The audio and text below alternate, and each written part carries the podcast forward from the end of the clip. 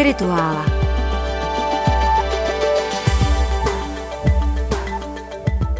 Máme 28. ledna a to je v římskokatolickém kalendáři svátek Tomáše Akvinského. Z hlediska dějin liturgie ještě dodáme, že to, že je to 28. ledna, je vlastně důsledek reformy kalendáře. Tradičně po celá staletí to byl svátek na 7. března, kdy Tomáš Akvinský zemřel roku 1274 v opatství Fossa Nuova, kousíček na jich od Říma v Láciu. Kdo to opatství vyhledá, bude překvapen, ne tím, že je krásné, je to krásné středověké opatství, to tak v Itálii bývá, ale tím, že to je opatství cisterciácké a nikoli v dominikánské, přestože Tomáš Akvinský je jednou z hlavních postav dějin dominikánského řádu. Ale on tam vlastně umřel jenom náhodou, protože putoval na sněm v Lyonu, tam se konal jeden z církevních koncilů a už to byl starší pán, že o ty tehdejší cesty prostě umřel, takže byl pohřben u cisterciáků. A to je vlastně jakoby mapa Tomášovy Evropy mezi Francií a mezi Itálií. Jo, narozen v Itálii, na rodinném zámku Roka Seka, ale nejvíc působil v Paříži a před smrtí vlastně tedy zase mířil do Francie. Ale přitom my ho nevnímáme jako Itala, ani jako Francouze, On je to prostě Evropan latinského jazyka, latinsky napsaného díla a to hlavně samozřejmě sumy teologické. Když já si tu sumu představím, Martine, není ta půl hodina krátká, já bych se třeba věnovala jenom nějakému dílu, například andělům. Nino, neboj, neboj, neboj, sumu teologickou tady nebudeme rozebírat. A to z několika důvodů. Za prvé je to dílo, které je skutečně velmi komplikované, je to vlastně největší teologický systém katolického středověku v zásadě vybudovaný na takovém jakoby trojvrství. Je to aristotelská logika, na ní aristotelská filozofie a pojmy potom té aristotelské filozofie jsou vlastně vyloženy principy křesťanství, jakožto jeden velký racionální systém. Předpokládám správně, že jsi to celé četl. Ne, ne, ne, ne, ne, ne, v žádném případě, v žádném. Právě to je ten druhý důvod. Já jsem to celé nečetl. Já jsem to chtěl číst. Když jsem kdysi dávno koncem bolševika konvertoval ke katolicismu, řekl jsem si, ha, když jsem ten katolík, měl bych znát sumu Tomáše Akvinského. A dokonce neuvěřitelně v jednom pražském antikvariátu se mi podařilo tu sumu získat, to latinské vydání. A Teď... Ještě k tomu v latině. Nedobře, ale já jsem tady studoval klasickou filologii. Ano. A prosím mě, ta jeho latina není těžká. Jazykově to není těžké, to není, jak si číst římské básníky nebo humanisty je mnohem obtížnější. Ta latina je vlastně strašně jednoduchá, protože to není literární dílo, to je filozofické dílo. Ale brzy jsem uvázal, jednak protože nebyl čas, to byly ty právě hektické roky koncem bolševika, a jednak jsem zjistil, že je to opravdu na mě složité, že to není můj způsob přemýšlení. Mimo jiné na tom jsem si uvědomil, že nejsem a nechci být filozof v tom pravém slova smyslu, že to je opravdu jaksi vysoká abstrakce kterou jak velmi respektuji, ale že do toho nechci a nebudu pronikat. Jo? A zároveň když už jsme u těch vzpomínek, Zároveň jsem tehdy chodil na bytové kurzy filozofie, že jo, tehdy zakázané, kdy nejdřív byla antika s Danielem Kroupou, to bylo skvělé, a pak v dalším semestru nám kdo si přednášel středověk. A to byl tomistický český filozof, nebudu ho jmenovat. A byla to příšerná nuda. Bylo to jaksi velmi přesné myšlení v těch aristotelských pojmech, ale bylo to prostě hrozná nuda. A ta představa, že Tomismus nám dává ten velký racionální řád světa, že rozum sám nutně vede k víře, mm-hmm. je velkolepé, ale zároveň nevím, jestli to bylo naše generační, nebo jestli je to univerzální, nebo to jde prostě napříč generacemi. Myslím, že leckomu se zdá naopak, že rozum k víře nevede. Jo, že víra je právě to, co je mimo rozum. A že jsme v dějinách evropského myšlení už zažili tolik důkazů boží existence a tolik důkazů proti boží existenci. Aha, a já to pochopila tak, že rozumuješ, rozumuješ, ale stejně pak narazíš a nezbývá ti nic než víra. Ano, takhle to já to taky vnímám, ano. Hmm. Jo, že jsou určité okamžiky, kdy člověk říká, dobře, tady už jako rozumím dál nemůžu a teď jako se musím rozhodnout, jestli tomu chci věřit nebo nechci věřit, jestli nějak pro moji vnitřní zkušenost je to a tak dále, tak dále. Když to ten tomistický způsob myšlení je založen na tom, že když myslíš správně, nutně dojdeš k boží existenci a vyložíš logicky celé křesťanství a stvoření a prvotní hřích a spasení a všechno je to jasný logický systém. To je to, čemu tomisté věří, když to takhle jako řeknu strašně zjednu. Hmm, a on je považován za učitele církve. Ano, ano, to je jeden z těch hmm. jako největších, dokonce pro některé úplně největší. A tam pak začíná další problém. Tomáš a jeho dílo je, opravdu říkám, prostě velký a zároveň říkám, nečel jsem to celé a netvrdím, že tomu rozumím, že jsem pronikl zdaleka do všech. Vůbec ne. Ale pořád je strašný rozdíl mezi Tomášem a Tomismem. Tomáš ve své době byl jedním z velmi uznávaných myslitelů, ale byly jiní a jiné filozofické školy, byly skotisté a byli ještě prostě kdo ví jací další. A potom se myšlení z pozdní scholastiky přesunulo dál a vyvíjelo se, jako se prostě myšlení vyvíjí. Ten problém, Nino, nastal ve století 19., kdy papežové, Lev 13. a potom ještě ti další, právě obklopení tím moderním světem, moderní vědou a těmi nároky na to, že je možné vysvětlit svět vědecky, jak si prostě bez pána Boha, řekli, ne, ne, ne, my tady máme ten náš velký myšlenkový systém, my tu máme našeho Tomáše, to postavíme jakoby do obrany katolického myšlení proti všemu tomu, co na něj útočí.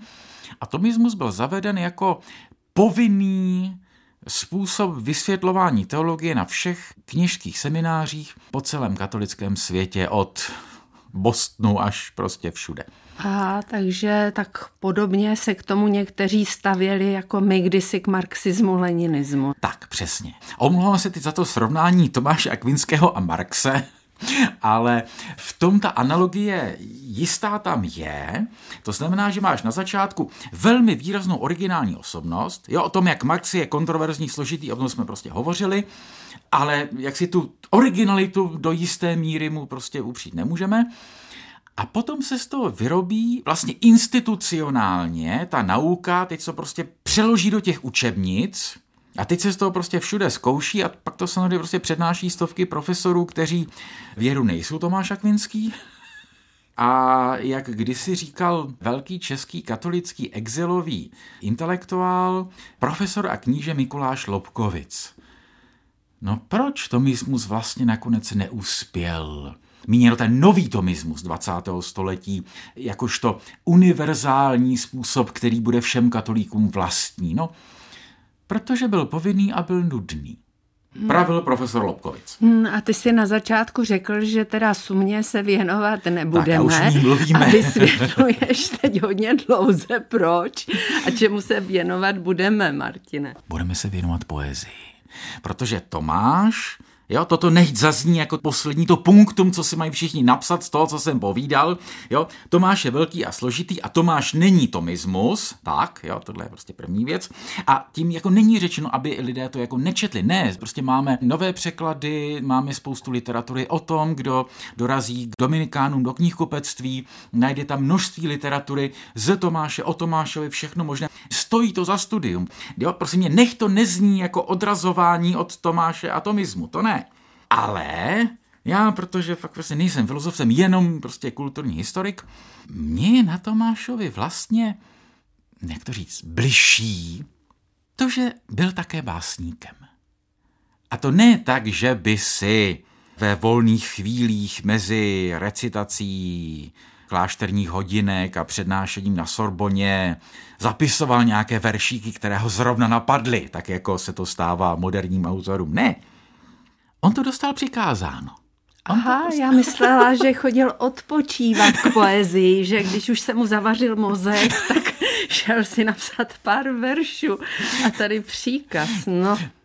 E, A jak se to projevilo na těch verších, že je to příkaz? A jak se tam projevilo to jeho myšlení? Prosím mě, ty verše jsou velmi dobré. To je jedna z těch unikátních věcí na Tomášovi, že ty verše vůbec nejsou špatné, ačkoliv jsou vlastně psány prostě z příkazu a do jisté míry jsou vlastně jakoby přepracováním nějakých starších básní které existovaly ne na ta témata, ale existovaly jakožto liturgické hymny. Čili Tomáš není jakoby originální básník, který se někde najednou zjevil a všichni řekli, yeah.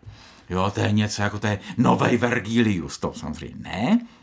On je tvůrcem v tradici liturgické poezie, která těch hymnů, jo, těch hymnů prostě, které jsou pro nížské komunity a, a mešní hymny a tak dále, které se píší opravdu od nějakého 4. 5. století v té latině, Řecký vývoj je podobný, ale něco trošku jiného malinko.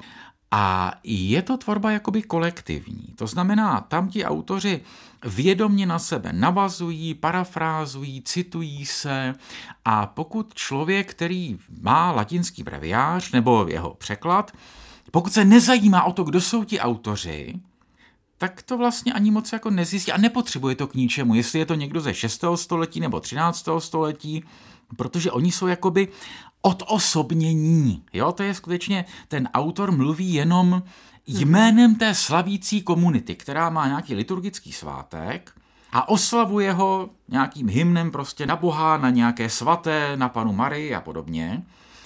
Ta osobnost a individualita je vlastně strašně potlačená. Takže Akvinský vplul do toho proudu ano, ano. a kdybychom nevěděli, že to napsal on, tak bychom to ani nepoznali, a nebo se něčím lišil. Vlastně velmi málo. Takhle, on se liší teologicky. Už řekněme, co napsal, jo? nejsou to žádné jako dlouhé sbírky, je to prosím tě pět hymnů, je to v úzovkách pouhých pět hymnů, které dostal příkazem, aby napsal na nový svátek. A to byl svátek těla a krve páně. Jo, ve 13. století, že jo, tak křesťanská zbožnost se stále vyvíjí a vyvíjí se taky pojetí Eucharistie, lomeno večeře páně, lomeno prostě toho, co Kristus ustanovil. A co to přesně znamená a jak se to slaví? No a ve 13. století je zaveden tedy svátek těla páně a tam potom začínají mimo jiné ta slavná procesí. Jo, to, že máme ty monstrance, dolorety, dejme tomu, a tam jsou všechny ty úžasné barokní diamanty posázené, monstrace, které se nosily v tom průvodu. To vzniká tam v tom 13. století jako nová podoba, kdy vlastně se večeře páni stává ještě jakoby oslava samotného toho prostě transubstancionovaného chleba. A Tomáš dostane tedy úkol, aby k tomu napsal to oficium, neboli ten soubor liturgických hymnů. A on převezme staré formy hymnů a sekvencí, ještě přesně je to podoba hymnu, které říkáme sekvence, a naplňuje je částečně tím novým obsahem. A my si z toho přečteme ne všech pět, ale aspoň něco, prostě co stihneme. A začneme tím nejslavnějším hymnem Pange Lingva. A ještě než tě poprosím, abys to přečetla, tak si uvědomit, ta poezie nebyla učena ke čtení. Ta poezie byla učena ke zpěvu. Jsou to liturgické hymny. Čili oni měli svoji melodii, čili Tomáš znal melodii, která byla dobře známá, používaná několik století. Zapěj.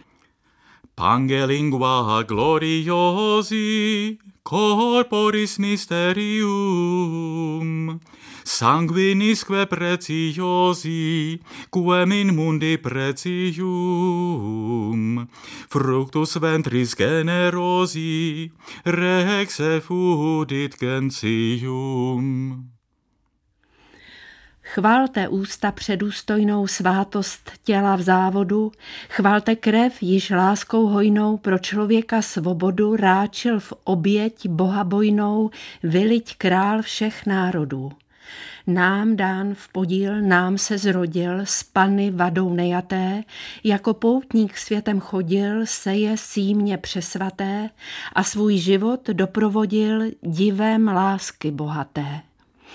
U svatého z bratry stolu posléze, když stoloval, po starém, když s nimi spolu pořádu byl hodoval, dvanácteru apoštolů v stravu sám se věnoval. Slovo tělo mění slovem chléb, tu v těla jistotu a v krev víno v divu novém, ač duch má tu mrákotu, O tom v skutku opravdovém víra dává jistotu. Svátosti té neskonalé čiňme vroucně poklonu, ustup řádstvo zastaralé novému teď zákonu, síle smyslů nedozralé sejmi víra oponu. Otce, syna po oboru ctěme s vroucnou útrobou, rozléhej se k nebes dvoru, chvála slavnou způsobou. Buď i duch ctěn od svých tvorů, jenž pochází od obou. Martine, nenašel si nějaký novější překlad?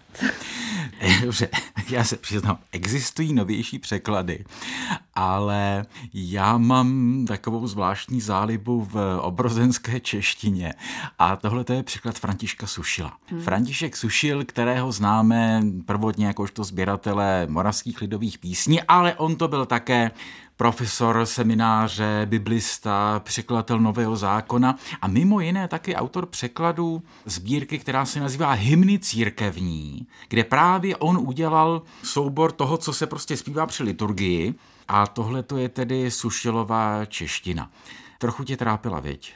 No, trápila, ale hlavně svátost těla v závodu, tak co to znamená? Chvalte ústa předůstojnou svátost těla v závodu, no to už hned první verš je nesrozumitelný. Ano, je to překlad toho Pangelingva gloriosi corporis mysterium, čili doslovně chval jazyku tajemství slavného těla. Prosím mě, Sušil je obrozenec, jo? Sušil prostě vymýšlí spoustu slov nových, podobně jako Kolár a Jungmann. Takže, milí posluchači, pokud jste dnes nerozuměli, co to čtu, je to především proto, že tomu není rozumět, ne, že bych já to špatně interpretovala. Tak.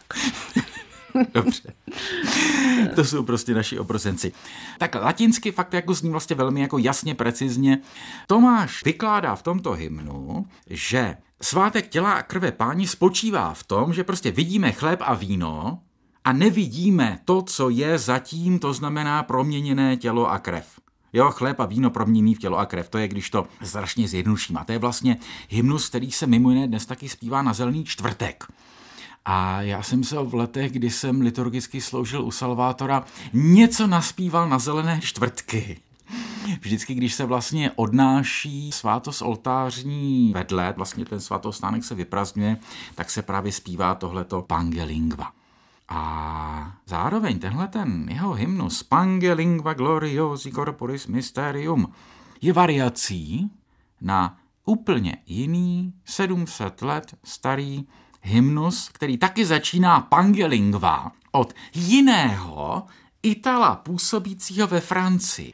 A to byl jakýsi Venancius Fortunatus, který taky má svůj svátek, jo, taky je prostě ctěn, ale samozřejmě není zdaleka tak jaksi obecně známou figurou jako Tomáš Akvinský. A to byl prosím tě italský klerik, který působil na dvoře merovejských králů, té vlastně už ne Gali, ale v tom franském království.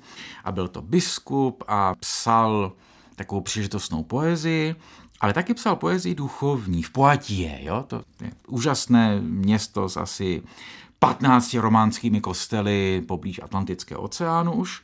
A tam královna Radegunda, svatá Radegunda, by bylo jasno, to není jen tak nějaká Radegunda, získala ostatek svatého kříže.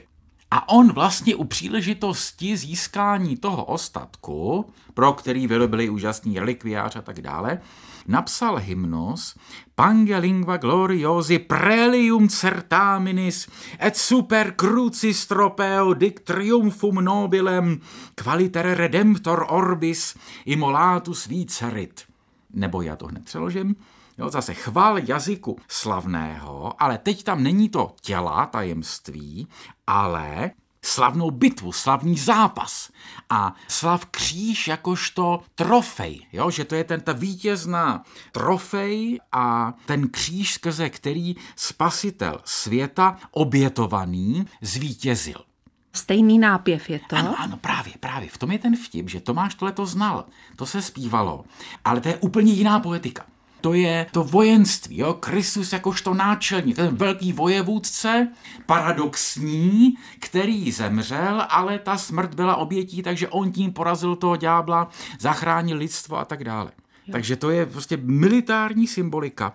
Ale nicméně i po této militární symbolice potom z ní vyrůstá taková jako naopak kosmická, kde se jmenují v takovém výčtu nástroje umučení páně a ten kříž se zjevuje jako strom, který propojuje nebe a zemi a podsvětí. Jo, čili ten básník 6. století je schopen pracovat i s tím jakoby mytologickým dědictvím a christianizuje ho touhletou poetikou toho kříže jakožto posvátného kosmického stromu. A to se ale zpívalo na Velký pátek. Jo, a tohle to Tomáš znal a říkal, výborně, tak jako tohle to použiju. Ale místo pátku bude čtvrtek a místo kříže vlastně teda oslavuje tu večeři páně, čili svátost oltářní. Je to Teď už je mi jasné, co tě na tom zajímá. No, a, jo, a, no. jo, jo, je to zajímavé. Když to umíš takhle hezky vysvětlit, tak ano. Dobře, dobře. Tak a vydáme se k druhému hymnu. Vydáme se k druhému hymnu, to bude Verbum Supernum a ten je teologicky ještě komplikovanější. To je vlastně teologie vtělení. Tam, jo, to jakoby je, ano, skutečně trošku ty pasáže ze sumy o vtělení páně, jak se prostě Bůh stal člověkem a je to variace opět na starý dávno předtím existující hymnus vánoční. A i slovo z hůry výjdoucí však jsou vždy s otcem v jednotě a k dílu svému sejdoucí již k večeru šlo v životě. Když učeníkem v odpravu měl vydán býti vrahům svým, dal dřívější se za stravu svým učeníkům rozmilým. Tu poddvojí jim způsobou své tělo, krev svou ustavil, by člověk dvojí zásobou i sa dvoustaten se zotavil. Co člověk jest nám za brata, co host jest krmě přesvatá, v své smrti jest nám výplata a v nebi věčná odplata. O spasitelná oběti, jíž nebes brána odkryta, boj proti nám chce bujeti, dej sílu, buď nám záštita. Zpěv trojjednomu vítězný se ustavičně od nás děj, jenž blahý život bezmezný tam v nebeské nám vlasti dej. Tak, jo, tam to bylo trochejské, tady je to jambické, tam slyšíme to tadam, tadam, tadam, jo, ten prostě zvedající se vždycky jambický verš. A ještě aspoň kousíček toho třetího, říkám celkových pět, ale ještě ten třetí, Adorote Devote, a aspoň kousek. A to je jak si to mystické prožívání Eucharistie skrze obraz pelikána. Pelikána, to znamená onoho živočicha, který podle tradice živí mláďata vlastním masem a tedy v té imaginaci teologické a potom mystické a básnické se jeví jakožto předobraz Krista. Ať všech slastí v tobě nachází vždy chuť.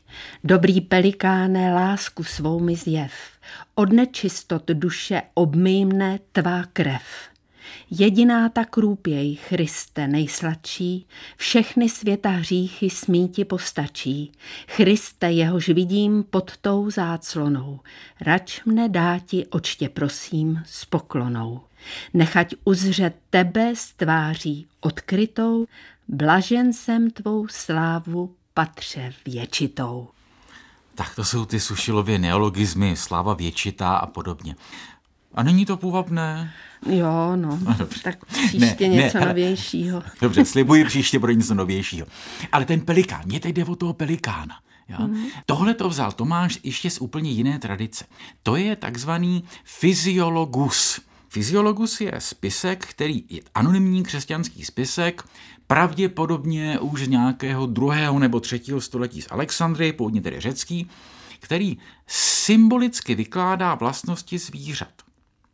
Jo, mluví o lvu, o Pelikánovi právě a spoustě dalších. Takhle, o zvířatech reálných i nereálních, jo, Fénixovi a podobně. Říká, no, to je to zvíře, které má ty a ty vlastnosti, chová se tak a tak. A to znamená, že je obrazem Krista v nějakém slova smyslu, nebo že je obrazem Boha, který je taková symbolická zoologie. A z toho malinkatého spisečku, který mám někde v té řecké původní podobě, což je kratičké, středověk potom rozvinul celé dlouhé, složité, symbolické výklady, celé prostě zoologie, botaniky, mineralogie, možná i houby. A tady z toho, z této tradice, těch symbolických výkladů zvířat, Tomáš si vzal ten obraz toho pelikána. A čili v zásadě ta jedna sloka nebo skoro ty dva verše o tom zbožném pelikánovi otevírají potom celou tu mystiku, ty obrazy pelikána na liturgickém náčiní a prosím mě třeba i na habánských hrncích hrncích, ne ve smyslu hrncích na polívku, ale ty čbánky, často je ten obrázek prostě toho pelikána. Takže Tomáš stojí i u počátku tady té věci. Pokud já jsem tu předtím říkal, nebo obecně znám že Tomáš je ten vrchol středověkého racionalismu, ale zároveň je prostě schopen té imaginace a toho citového zaujetí a v tomto smyslu můžeme říci, že Tomáš Akvinský je takový člověk celiství.